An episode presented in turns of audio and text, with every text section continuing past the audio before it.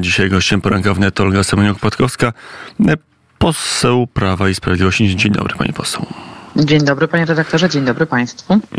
Będziemy przede wszystkim gotowi do przekazania tydzień po tygodniu, miesiąc po miesiącu naszej wizji Polski. Tak mówił w weekend były szef polskiego rządu, premier Mateusz Morawiecki w ramach trasy Prawa i Sprawiedliwości.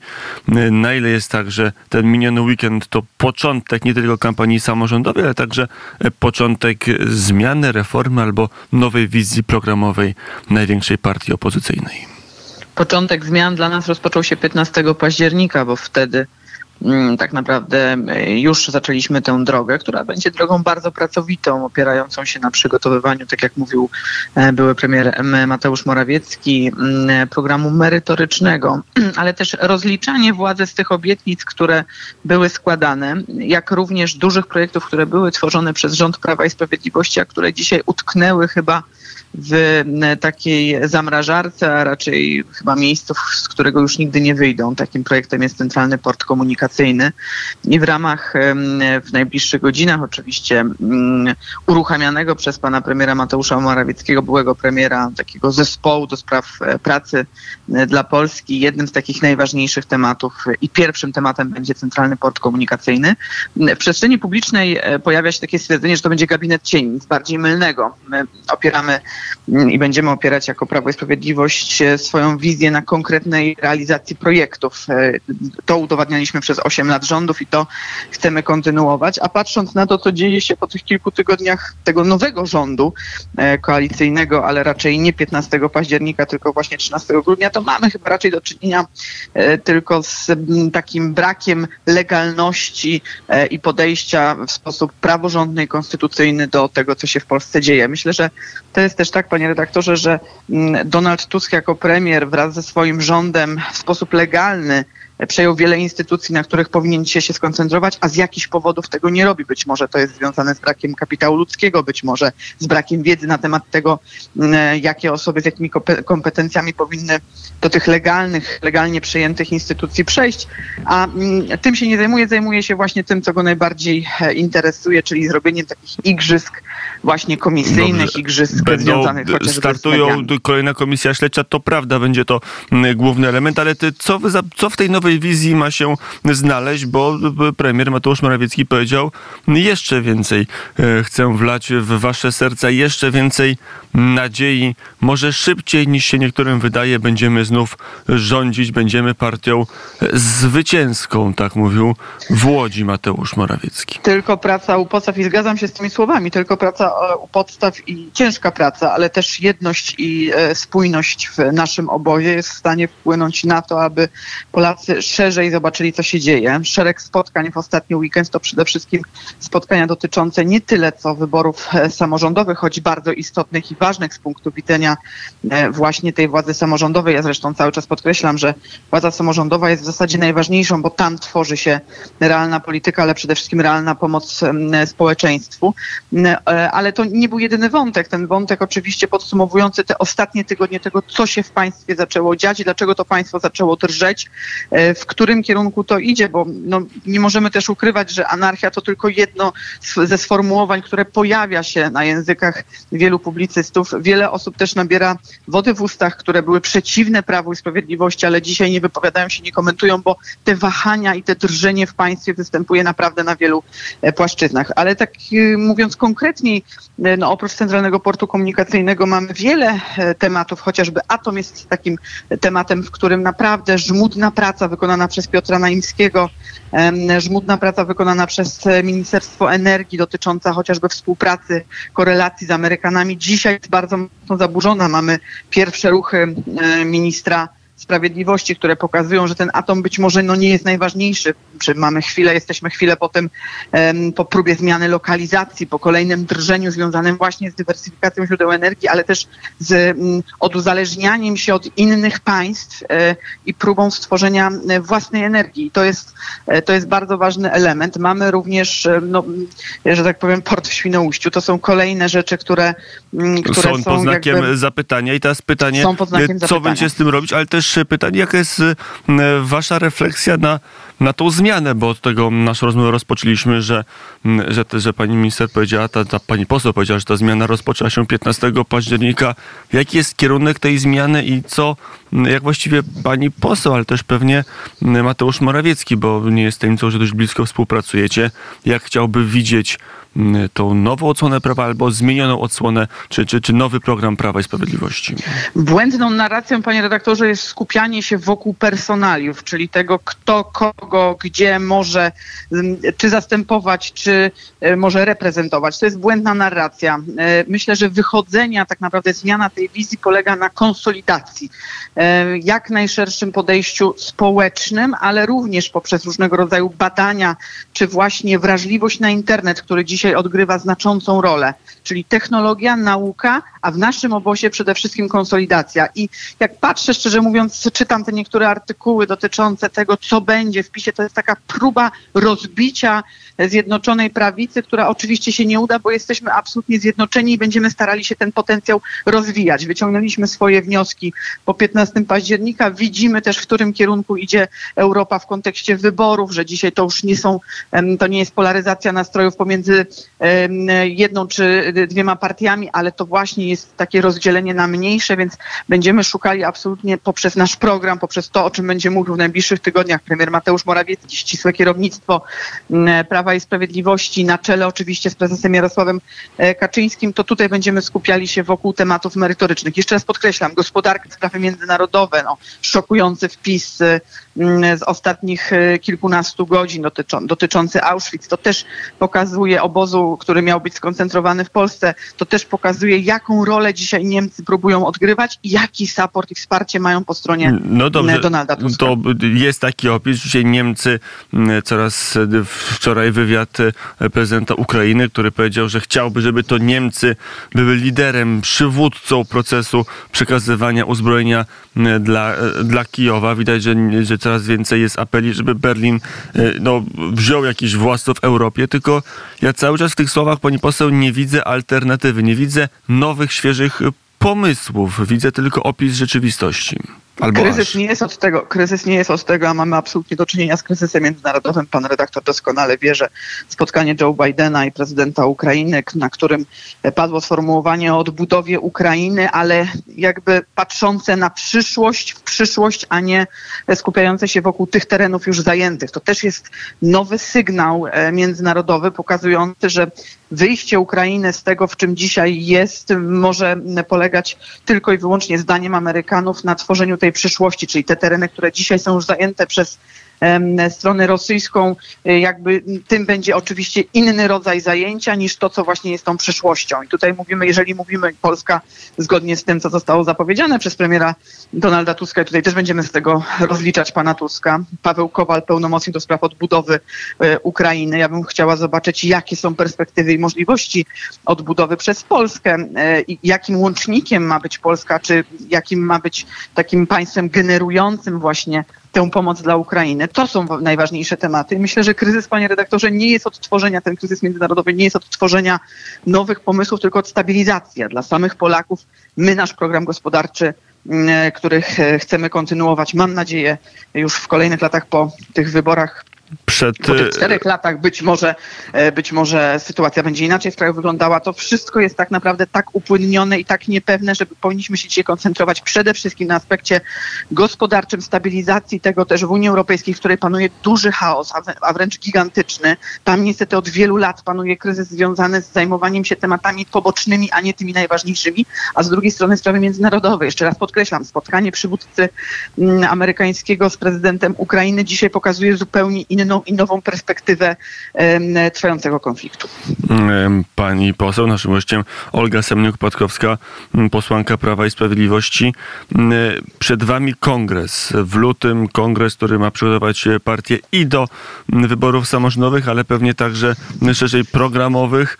No ale pani powiedziała, nie skupiajmy się na personaliach. Mateusz Morawiecki powiedział, tak, jestem gotowy, chcę być następcą Jarosława Kaczyńskiego to jest naturalny proces, że Mateusz Morawiecki szykuje się do roli przywódcy Prawa i Sprawiedliwości?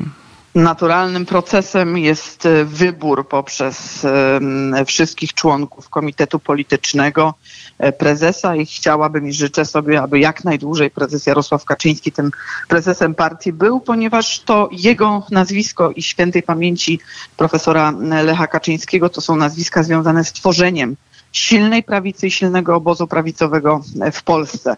Niemniej jednak no, też nie możemy zaczarowywać rzeczywistości i nie mówić o e, tak naprawdę sztafecie pokoleń, która e, jest. Ale jeszcze raz podkreślam, to co jest podsycane dzisiaj przez media nie ma żadnego w związku z rzeczywistością, bo staramy się w naszym obozie zarówno na poziomie ścisłego e, kierownictwa politycznego Partii Prawo i Sprawiedliwość, ale również na tych niższych szczeblach, poziomach w zasadzie najważniejszych, bo tworzących tę formację, staramy się konsolidować, zbierać siły, pomysły i koncentrować się na tym, aby je realizować. A co do kongresu, ten kongres, panie redaktorze, zadaniem kongresu nie jest prowadzenie do wygranych wyborów.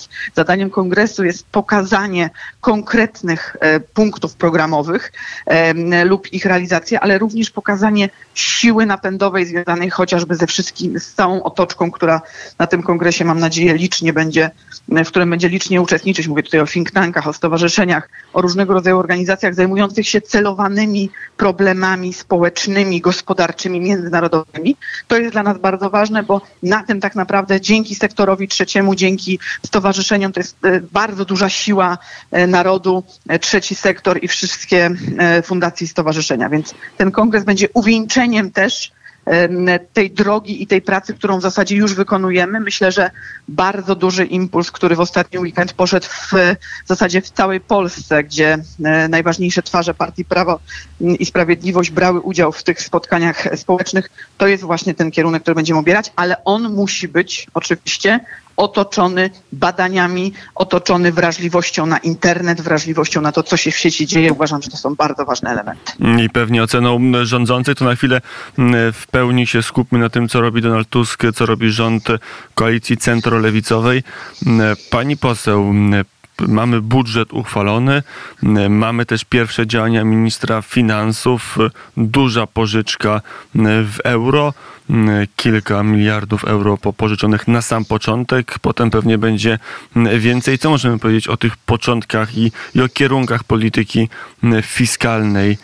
Rządu Donalda Tuska? Przede wszystkim fałsz pana ministra finansów Domańskiego, który próbował na początku z mównicy sejmowej oczarowywać parlamentarzystów i opinię publiczną, że nie przekaże żadnych środków na telewizję publiczną, a zrobił dokładnie to samo, co co było robione, czyli środki finansowe w ramach obligacji zamrożone na telewizję. To już pokazuje, jaki jest poziom pana E, ministra Domańskiego. Po drugie zadłużanie się, czyli realizacja, w zasadzie uważam, że Domański jest technicznym ministrem finansów realizującym założenia polityki proniemieckiej Donalda Tuska, czyli uzależnianie się absolutnie od obligacji zagranicznych. Jaka może być tego konsekwencja? Myślę, że w perspektywie tego deficytu, który dzisiaj mamy, który jest poszerzony o 20 miliardów złotych w stosunku do tego, co rząd Prawa i Sprawiedliwości proponował, e, myślę, że idziemy w kierunku absolutnego uzależnienia się i tego momentu rozmowy pomiędzy Tuskiem być może a przedstawicielami Brukseli, słuchaj, no nie jest najlepiej, jesteście mocno zadłużeni, ale dosypiemy wam jeszcze oprócz tych środków z Krajowego Planu Odbudowy, dosypiemy wam jeszcze trochę tych obligacji, uzależnimy was maksymalnie od nas, ale w zamian za i tutaj być może mamy kilka punktów, które mogą się pojawić. Dla mnie największą obawą dzisiaj jest oczywiście wspólna polityka monetarna i wprowadzenie Polski do strefy walutowej euro, ponieważ to będzie oznaczało absolutne zubożenie narodu, e, szczególnie klasy średniej najuboższej. Tak naprawdę zawężenie tej klasy średniej, doprowadzenie do sytuacji, w której wrócimy do czasów e, jeszcze gorszych w zasadzie, ale wrócimy pewnie na tor tych czasów sprzed 2016 roku, 15, więc no to są te elementy, które obawiam się, że w tej polityce fiskalnej czyli, będą czyli oddziaływały mocno. Pierwsza emisja zadłużenia nominowana w euro, tych pierwszych kilka miliardów euro pożyczonych na rynku, to jest początek pewnej drogi. Początek ciężkiej drogi, absolutnie do uzależnienia się od i wprowadzenia tak naprawdę zasypania Polski e, tymi środkami, pustymi środkami z euro. Tym samym e, myślę, że próba konsolidacji sił polityki monetarnej z Unią Europejską i przyzwyczajanie społeczeństwa do tego, że euro jest lepsze niż złotówka. Nic bardziej mylnego. Oczywiście do tego jest potrzebna zmiana konstytucji, ale patrząc na bezprawie, które dzieje się w Polsce, wszystkie ruchy są możliwe. Jeszcze raz podkreślam, minister finansów powinien podejmować samodzielne decyzje dzisiaj po ministrze Domańskim widzę, że to jest tylko i wyłącznie realizacja założeń politycznych i międzynarodowych Donalda Tuska. To jeszcze, skoro przy ministrze finansów jesteśmy, decyzja, która wzbudziła pewne kontrowersje. Krajowy system e-faktur został odroczony, miał być wprowadzony w tym roku. Część firm już zresztą się w tym systemie rozlicza. Minister powiedział, minister Domański, że on jest nieprzygotowany, że trzeba to odroczyć. Część analityków wskazuje, że to będzie duża dziura w budżecie, że ten system miał przynieść w ramach walki z mafiami VAT-owskimi kilka, kilkanaście miliardów złotych więcej w budżecie. Teraz tego nie będzie. No, panie redaktorze, to, to tak trochę pół żartem, pół serio. No przecież to jest partia, która obecna, obecna władza to partia, która była odpowiedzialna za gigantyczną lukę VAT-owską. Przez to, że żeśmy uszczelnili system jako rząd Prawa i Sprawiedliwości, działania premiera Mateusza Morawieckiego przyczyniły się do tego, że te pieniądze zaczęły płynąć w dobrym i konkretnym strumieniu społecznym, a nie establishmentu e, i rządzących, no to dzisiaj mamy e, kroki podejmowane w tym celu, aby po pierwsze wygasić temat, czyli żeby społeczeństwo koło, koło niego nie chodziło, choć mam nadzieję, że przedsiębiorcy licznie koło tego tematu będą chodzić, a po drugie, żeby poluzować trochę tę ciśninę, która została zrobiona właśnie przeciwko mafii VAT-owskiej. No przecież te kroki, które są podejmowane nielegalne przez obecny obóz rządzący właśnie świadczą o tym, że ma dojść do poluzowania tej reguły, do, te, do poluzowania tak naprawdę mm, tego świadczenia, ale mam nadzieję, że przedsiębiorcy uczciwi, których absolutnie mm, jest cała masa w Polsce, będą e, mocno za tym tematem optować. Ja w ogóle myślę, że Ministerstwo Finansów, które na czele z panem ministrem Domańskim, który będzie wchodził w korelację z ministerstwem, e, no, ze wszystkimi ministerstwami, ale przede wszystkim z Ministerstwem Gospodarki, zacznie w końcu um, chodzić wokół tematów, a raczej realizować tematy, które są bardzo um, ważne z punktu widzenia przedsiębiorców. No, cały czas mówimy o kwocie wolnej 60 tysięcy i cały czas mówimy o dobrowolnym ZUS-ie. Tu się okazuje, że no niestety te wyliczenia wskazują na to, że chyba tego nowego rządu, bez względu na to, co obiecywał, na to nie stać. Więc e, no, myślę, że przedsiębiorcy w ramach Rady Dialogu Społecznego to jest kolejny jeszcze element, panie, mm, e, panie redaktorze. Nie pojawienie się 11 ministrów w Pałacu Prezydenckim na powołaniu Rady Dialogu Społecznego, najważniejszego gremium, które decyduje o tym między pracodawcami, związkami zawodowymi, przedsiębiorcami, pracownikami, jakie projekty ustaw konkretne gospodarcze wychodzą, jakie deregulacje gospodarcze wychodzą, to jest absolutnie pokazanie bardzo złej strony mocy władzy mm, rządzącej w kierunku e, społecznym, bo mm, Rada Dialogu Społecznego, w której zasiadałam przez rok dzięki powołaniu przez pana prezydenta Andrzeja Dudy, Dudę, to jest miejsce, w którym tak naprawdę to gremium decyduje o projektach i ustawach. Pandemia pokazała bardzo duży wkład właśnie tych środowisk w tworzenie antykowidowych tarcz. To już na koniec naszym gościem Olga Semniuk-Patkowska, posłanka i jedyna żywicielka rodziny. 26 e, stycznia Andrzej Domański, o którym już mówiliśmy, napisał tak. Odwołałem pana Piotra Patkowskiego ze stanowiska prezesa Polskiej Agencji Nadzoru Audytowego. Może stąd się bierze niechęć pani poseł do nowego ministra finansów? Moja niechęć nie wynika z braku merytoryki, co popieram odpowiednią argumentacją w swojej wypowiedzi. Nie dotyczy tylko Ministerstwa Finansów, choć to ono jest najważniejsze, za, najbardziej odpowiedzialne i najważniejsze z punktu widzenia funkcjonowania innych resortów i państwa. Co do odwołania mm, e, Piotra Patkowskiego, to tego nie chciałabym absolutnie w żaden sposób komentować, ale myślę, że opinia publiczna, która to obserwowała, ale też ludzie, którzy znają e, Piotra od strony merytorycznej, doskonale wiedzą, e, że wszystkie kompetencje ku temu spełnią. Zresztą on wydał już swój też komunikat i oświadczenie w tej sprawie, a Domański jako po prostu oficer polityczny Donalda Tuska wykonał e, swoje zadanie niepodparte e, żadną merytoryką, ale też prawem co mam nadzieję będzie weryfikowane już w sądach. Mm, pani poseł, a mm, e, pan były wiceminister finansów Piotr Patkowski do polityki wróci, czy zostanie już na rynku? Myślę, że te pytania proszę kierować bezpośrednio do Piotra Patkowskiego. Nie chciałabym się wypowiadać tutaj za męża. Mm, Olga Semeniuk-Patkowska, posłanka Prawa była naszym gościem. Dziękuję bardzo za rozmowę. Dziękuję bardzo.